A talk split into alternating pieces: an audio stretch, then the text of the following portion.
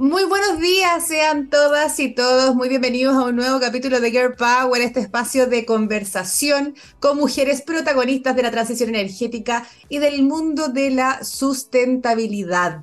Hoy conversaremos sobre economía circular, un tema que en lo particular además me gusta mucho, pero desde una mirada muy especial de una emprendedora que se dio cuenta que este conocimiento y buenos hábitos deben implantarse desde edad temprana y creó así el primer libro en Chile de moda sustentable para niños y niñas. Qué lindo, ¿no? Conoceremos un poquito más de eso, pero antes tengo que saludar a nuestro auspiciador Platinum AES Chile, como también agradecer al Ministerio de Energía que nos patrocina y por supuesto a Pollux Comunicaciones, la agencia que produce este programa para tener estas tremendas entrevistadas todas las semanas.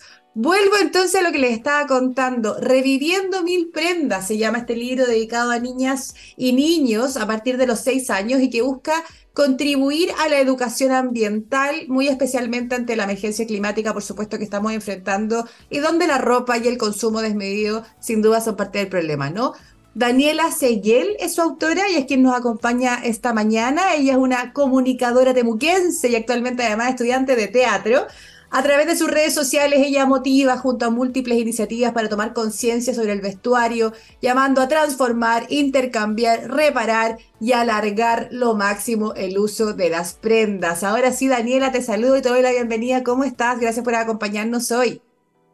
Hola, un gusto. Muchas gracias también por la invitación, por este espacio para poder hablar sobre el libro y también iniciativas relacionadas al vestuario consciente y moda sostenible. Sí, yo también estoy muy, muy intrigada, quiero saber muchísimo más, pero quiero partir por el libro porque me muero de ganas de conocer un poquito más, no he tenido la oportunidad aún de verlo, pero cuéntanos, ¿qué es Reviviendo Mil Prendas y de dónde nace esta idea de realizar este libro con foco en niñas y niñas, niños y niñas, digo que me encanta. Bueno, Reviviendo Mil Prendas parte hace varios años, al inicio como un blog que era reviviendomilprendas.com, que ya no está en ese formato porque obviamente las redes sociales van cambiando, entonces también transmutó a lo que es Instagram y eh, ahí parte como un espacio para dar recomendaciones, tips eh, relacionados a dónde encontrar prendas de segunda mano, cómo intercambiar, transformar, reparar y así alargar la vida de nuestro vestuario. Y eh, en Temuco, el año 2018, llego a un colegio porque siempre había tenido la idea de poder indagar y transmitir estos consejos a niños y niñas. Entonces dije, bueno, ¿qué voy a hacer? Voy a presentar un proyecto, un proyecto para invitar a transformar la ropa a niños y niñas de una escuela.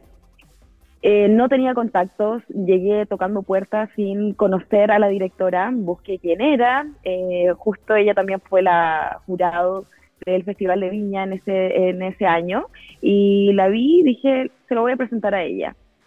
Conseguí el número, llegué y le dije, tengo una propuesta, quiero hacer este taller donde los niños y niñas puedan aprender a transformar su ropa, sin tener tampoco em, la profesión de, diseñadora de moda, sino que desde chica siempre me llamó la atención y siempre me hubiese gustado tener un taller así en mi escuela, como una actividad extra programática. Llego con esta propuesta, les gustó, comienzo todo ese año a hacer este taller dos veces a la semana después de clases. Era impresionante las ganas que tenían estos niños y niñas de querer aprender. O sea, están en clases desde las 8 de la mañana y yo te estoy hablando que este taller era a las 5 de la tarde. Y aún así estaban con todas las pilas puestas para querer aprender. Nunca habían usado una máquina de coser. Aparte, todo fue muy autogestión. Yo llegaba con mis dos máquinas de coser, con retazos, con em, pinturas para poder también incursionar en eso. Y lo que me llamaba la atención es que más que establecer como esto, niños y niñas, se hace de esta forma, yo eh, les daba el camino, pero que ellos puedan también ir descubriendo eh, visualmente a través de las texturas, a través de la creatividad, cómo poder darle una segunda oportunidad a la ropa. Entonces les daba la idea, pero que ellos también dentro de esta gama puedan hacerlo ahí los papás, mamás, eh, cuando presentamos a fin de año este, este proyecto final con un desfile y las creaciones que habían hecho, me decían, tía Daniela, mi hija no quiere botar una hilata en la casa porque dice que todo se puede reutilizar. Me encanta, o sea, que ahí, ahí estoy integrando el concepto desde el inicio. claro, y ahí fue cuando yo dije como, a ver, existe material en Chile relacionado al tema de niños y niñas y me di cuenta que lamentablemente somos un país sumamente adultocentrista, no existía ningún material para esta edad y dije, bueno, si no existe lo creamos. Y de esta forma poder expandir el conocimiento que puede suceder en una sala de clases a nivel nacional, porque también mi objetivo es ese, ojalá eh, que en distintos establecimientos educacionales, así como se habla del impacto de las pilas, del plástico, que sin duda son importantes, de la misma forma tiene que hablarse de la ropa. Incluso incluso más, Daniela, yo diría, porque el tema de, lo hablábamos en la introducción de de este consumo desmedido, ¿no? Eh, es, tan común y desde chico quieren que quieren todos los juguetes, que quieren las últimas, la última moda. Entonces, insertar este concepto, estos criterios de economía circular, que suenan algo tan como grande y pomposo y tan a veces como de elite, que no lo entiende todo el mundo, en cosas tan simples como darle una segunda, una tercera vida a, su vestuario, me encanta. Y ahí, y ahí nace entonces Reviviendo Mil Prendas, así se llama, ¿no? Claro, nació mucho antes, como te digo, como este blog, que fue ah, creo como el 2017. Pero como, como libro me refiero. Como libro nace el, el 2019, 18. Em, la idea se crea, postula fondos el 2019, el 2020, dos años seguidos no quedó porque también, obviamente, al momento de la línea de creación, es porque estamos explorando y porque tampoco tenemos los recursos para crear el libro. Entonces, por ejemplo, mis ilustraciones en ese momento eran muy autodidactas, hechas por mí, porque tampoco en ese momento al postular a un fondo tenía los medios como para eh, contratar a alguien que me lo haga. Además, eran como carillas, más que nada, como 20 carillas de mi libro. Y bueno, finalmente no quedé en varias postulaciones, eh, toqué puertas, puertas, puertas. Eh, había muchas editoriales que también me decían como un libro para niños y niñas de ropa. No, la verdad es que es un, público muy establecido, como muy segmentado, no creo que resulte. Eso no, no entender nada tampoco, porque tenemos que meter estas cosas, tenemos una acción climática y generar los agentes de cambio desde el comienzo. Totalmente, y seguí, seguí, seguí hasta que por fin se pudo concretar eh, con una editorial, también tocando ahí distintas puertas, y recién en el 2022 se lanzó el libro. O sea, hay un camino de por medio, años, donde también es súper importante en estos espacios conversarlo, porque siempre sabemos que, que el crear, el emprender, el concretar, por ejemplo, un proyecto como un libro, tiene muy buenos resultados también porque podemos expandir el conocimiento, pero dentro de este camino hay muchos no. Y es súper importante normalizarlo en los medios de comunicación, cuando uno también cuenta su experiencia, en decir, sí, es un camino que no es fácil, por muy cliché que suene, eh, los no están permanentemente, la frustración es algo muy real y que se vive el día a día. O sea, creo que, que también el querer hacer algo y, y, escuchar tantas veces no, no, no, no, no, eh, creo que si no estamos como súper firmes con lo que queremos hacer y con una red de apoyo importante, en, en el caso de mío, mi esposo, que mm, de repente llegaba y me, me, decía, ¿qué te pasa? Y yo, no, es que nadie cree en mi proyecto. Muy frustrante. Te voy, a contar, Daniela, un disclaimer, aprovechando de tu, tu, historia. Yo también tengo un libro, eh, un, libro que escribimos con, con unas compañeras de, de, universidad, que fue mi tesis, y que ahora, bueno, lo lanzamos hace mucho rato, el 2010, eh, que es sobre el psicópata la dehesa, el libro del Tila. Eh, y fueron seis años de investigación, o sea, créeme que eh, sé lo que significa ese trabajo, el, mío es, distinto, ¿no? Tiene otro foco, con foco en el Sename, pero, pero también apunta mucho a, los menores, en este, en este caso los infractores de ley, ¿no? Y, aquellos que están eh, presos por vulnerabilidad pero, pero sé lo que tú viviste, eh, nuestro caso fue distinto porque al final teníamos una, una vinculación en la universidad con, con, la editorial Catalonia en ese minuto y, y, fuimos las primeras alumnas en publicar, que fue muy emocionante por lo demás. Eh, así que nos falta, no sé, no sé si plantaste el árbol, le falta solo el árbol. Me falta el árbol y el hijo. El hijo, no, el hijo lo tengo, el hijo lo tengo, me falta saber el árbol. Oye, pero volvamos a tu libro, que, que es el protagonista de hoy. Quiero saber que quienes nos están viendo y escuchando hoy puedan tener una idea, primero, de qué es lo que podemos encontrar en este libro, en términos generales. Y también quiero, como desde la copucha, me encantaría saber si has tenido algún feedback de de aquellos niños y niñas que han tenido la oportunidad de ver el libro, qué les parece, cómo, cómo son sus hábitos después de eso, generan el impacto que tú buscabas. Cuéntanos un poquito de lo que encontramos para motivar también a quienes nos están viendo de repente a compartir ese libro con sus hijos, hijas, sobrinos, qué sé yo, eh, y, también saber cómo, cómo les ha impactado a estos lectores. Perfecto, no es que venía preparada, ah. pero acá no vengo a vender, vengo a regalar. claro, acá lo tengo en mis manos. Bueno, el libro tiene 54 ilustraciones em, a cargo de Capitán Planeta, que fue el creador, ya no está con nosotros en este plano, así que para mí también es un honor que él haya hecho estas ilustraciones porque quedan plasmadas, queda plasmado su trabajo. Y el protagonista es un gatito que se llama el gato azaritari. El gato azaritari es un acróstico porque a través de su nombre aprendemos todos los pasos para tener un closet más consciente, analizar, seleccionar y así va. Eh, y este gatito se introduce en el closet de esta niña, que también usa un tomate como normalmente yo lo hago. Eh, y como vemos acá, no sé si se alcanza a ver, hay un closet que en una parte tiene dos prendas y al otro lado tiene muchas prendas desordenadas. Entonces, con esta portada lo que quise transmitir es que normalmente nosotros vemos el closet así y decimos, no tengo nada que ponerme, pero en verdad el closet está de la otra forma. Y a través de los pasos, a través de esta historia que el gatito va narrando, que también es muy entretenido porque está en rima, entonces uno va como leyendo y al mismo tiempo eh, aprendiendo, ahí un gran spoiler, a analizar, seleccionar, arreglar, regalar, intercambiar, transformar, atesorar, revivir, invitar. Esos son los pasos. Em, vamos aprendiendo todo esto, pero de una forma didáctica, porque también no es un libro como solo de cuentos, sino que también el niño y niña puede escribir en el, en el, en el libro.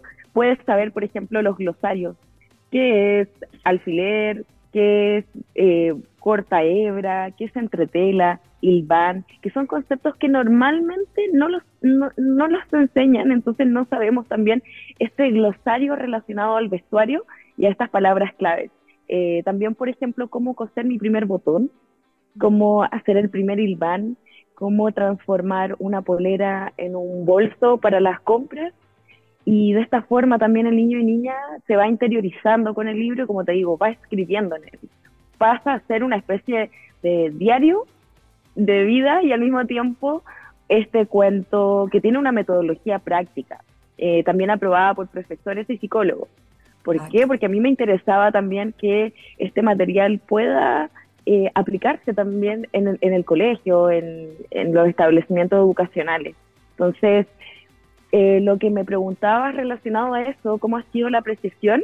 Eso. bueno, me encantaría saberlo porque, o sea, mi, mi, hijo muy chiquitito todavía, con suerte habla tres palabras, pero me encantaría que pudiera, bueno, es algo, misión que tenemos todas las que estamos en este mundo, todas y todos, ¿no? Los padres que estamos en, en este mundo de, de, la acción climática, de que efectivamente acá, yo vivo en Alemania y acá se recicla mucho y él a poquito va aprendiendo eso, pero eh, me llamó mucho la, eh, la, atención tu libro por lo mismo, los, los conceptos de economía circular siento que empiezan a escucharse mucho más adelante, ¿no? Más allá del reciclaje, quizás eh, uno lo, escucha más y cada vez un poquito más de compostaje, pero cuando hablamos de, de, economía circular desde el inicio, desde lo que uno puede hacer desde la casa, poquito. Y tú misma lo, estabas reforzando, que no había, ¿no? Tú abriste este espacio. Bueno, ¿sabías que en Berlín está el primer museo de la moda como consciente? No, no sabía. Sí, eh, hace algunos años eh, está ya presente como un museo de, moda consciente. Mira, le voy a echar, una miradita cuando vaya para Berlín. Eso, sí. Oye, ya, me estabas contando de eh, las impresiones, de la percepción de, de, tus lectores, mini lectores y lectoras. Sí, bueno, también contarte que el lanzamiento del libro fue en Temuco, porque me importaba mucho también que sea en mi región, en, mi ciudad. Eh, fue muy maravilloso también porque la municipalidad de Temuco estaba muy orgullosa, fue el alcalde a la, a la presentación del libro y fue el establecimiento educacional que a mí me inspiró y que de hecho está dentro de mis agradecimientos. Eh, aparece eh, estos niños y niñas de esa escuela municipal Los Trigales que fueron quienes me motivaron y me abrieron esta mente para decir, quiero expandir el mensaje. Eh, y bueno, allá también en Temuco está dentro de estos establecimientos educacionales y la recepción, a mí me importaba eh, principalmente saber si lo pudieron aplicar, en qué asignatura fue. Bueno, fue en artes visuales, eh, principalmente, ahí se habló del libro y también se hizo una de las actividades que aparece dentro del libro, pero además como lectura complementaria dentro de, dentro de este colegio. Y em, como te contaba también, fuera de, de, la grabación, estamos junto a Gianfranco Marcone haciendo distintas charlas en establecimientos educacionales a lo largo de Chile que se llaman Ecoactuar, que es muy importante también hablar sobre el cambio climático, cómo mitigar, eh, acciones que se pueden realizar para niños y niñas. Ahí estoy con la participación, hablando de, de eh, un, un, delantal revividor que habla sobre las cifras, tiene concursos, juegos y Gianfranco también creó un libro que se llama Consume y Consciente al Rescate del Planeta. Los dos somos... para que nos eh, están viendo y escuchando, Gianfranco Marconi es nuestro amigo del tiempo, el canal 13. sí.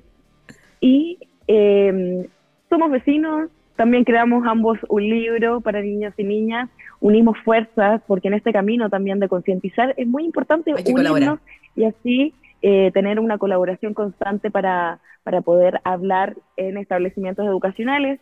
Estamos en este momento también en todas las escuelas municipales de Huechuraba, que es nuestra comuna, así que muy contentos también. Partimos esta semana, vamos a estar en 14 escuelas y de esta forma también hemos podido ver toda la recepción de estos niños y niñas porque el material queda en las bibliotecas de los colegios y además, eh, con este concurso que hacemos el sorteo de Reviviendo Mil Prendas y Consume y Consciente al Rescate del Planeta. Entonces, la recepción también, porque llevamos un tiempo haciendo estas charlas, ha sido muy buena. Eh, les gusta a los niños y niñas, les llaman la atención los personajes, tanto de mi libro como, la, como el, el de él.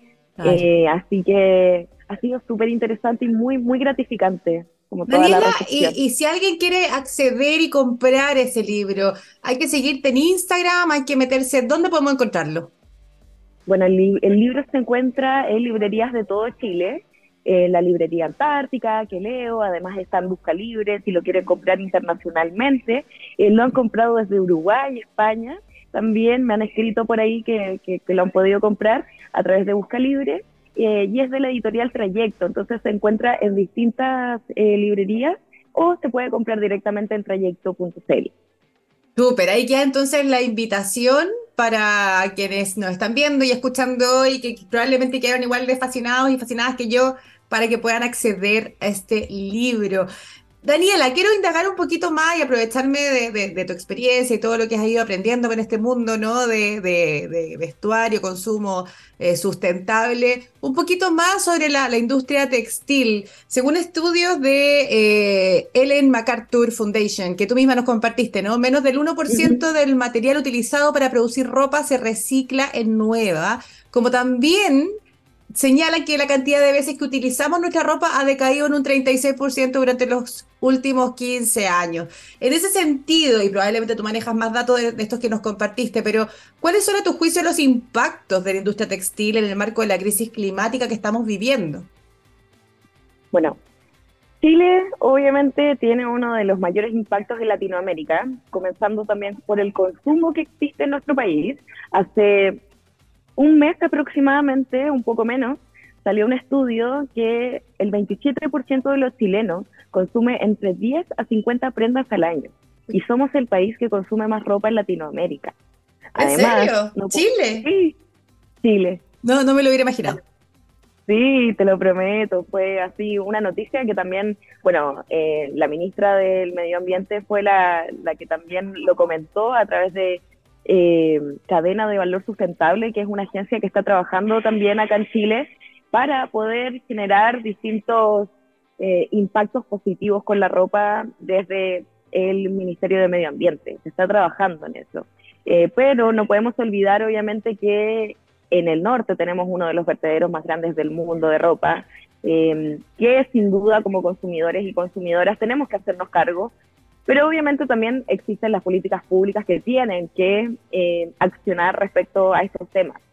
Y eh, creo que los impactos los podemos ver constantemente desde estas cifras, desde también la cantidad de ropa, como bien decías, que se está haciendo anualmente, que son 52 colecciones aproximadamente, que eh, los, las ideas y propuestas para mitigar estos impactos pueden hacer desde nuestro hogar. Como decía, hay una responsabilidad al momento de elegir qué comprar, en qué condiciones eh, se está haciendo esa ropa que estoy eligiendo. Estamos entregando un voto a todo eso, ese consumo y todo ese proceso que existe detrás de, esta industria. Entonces, impacta mucho. Estamos avalando también, si estamos prefiriendo, por ejemplo, una prenda con gran impacto ambiental y social siempre lo digo, no podemos empoderar a mujeres en un lugar y explotarlas en otro lugar. ¿De qué me sirve usar una polera que dice empoderada si la está realizando una mujer explotada en otro lugar? Y eso también habla de nuestra empatía, o sea, no porque no se esté haciendo acá, no podemos ser indiferentes ante el dolor y la poca legislación laboral que existe en lugares como Bangladesh, Rana Plaza, que sabemos que son uno de los lugares eh, donde más se produce ropa y a bajo costo. Ahí, ahí yo creo que también falta información eh, para poder tomar las elecciones conscientes.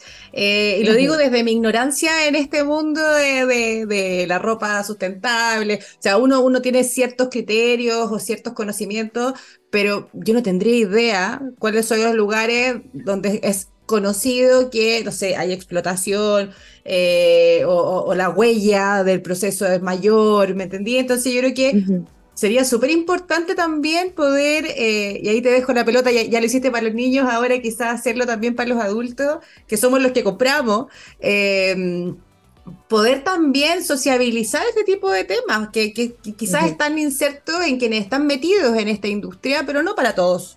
Entonces, para poder tomar decisiones conscientes, decisiones responsables, también tenemos que tener información de dónde, que, actualmente no, existe o que yo, yo desconozco que hay una trazabilidad, que sepamos de dónde viene, cómo es el proceso, qué, tantas emisiones vienen, distinto si se hace en el local, así viene en un avión desde Tumbuctú, ¿cachai? Entonces, eh, todas esas cosas yo creo que sería súper importante saberlo. Eh, yo la verdad no, no, lo manejo, así que si ahí sí hay algún datito que tú quieras compartir o recomendar para que le echemos un ojo, bienvenido. Sí, bueno, hay distintas iniciativas también chilenas que buscan eh, poder hablar sobre la moda sostenible.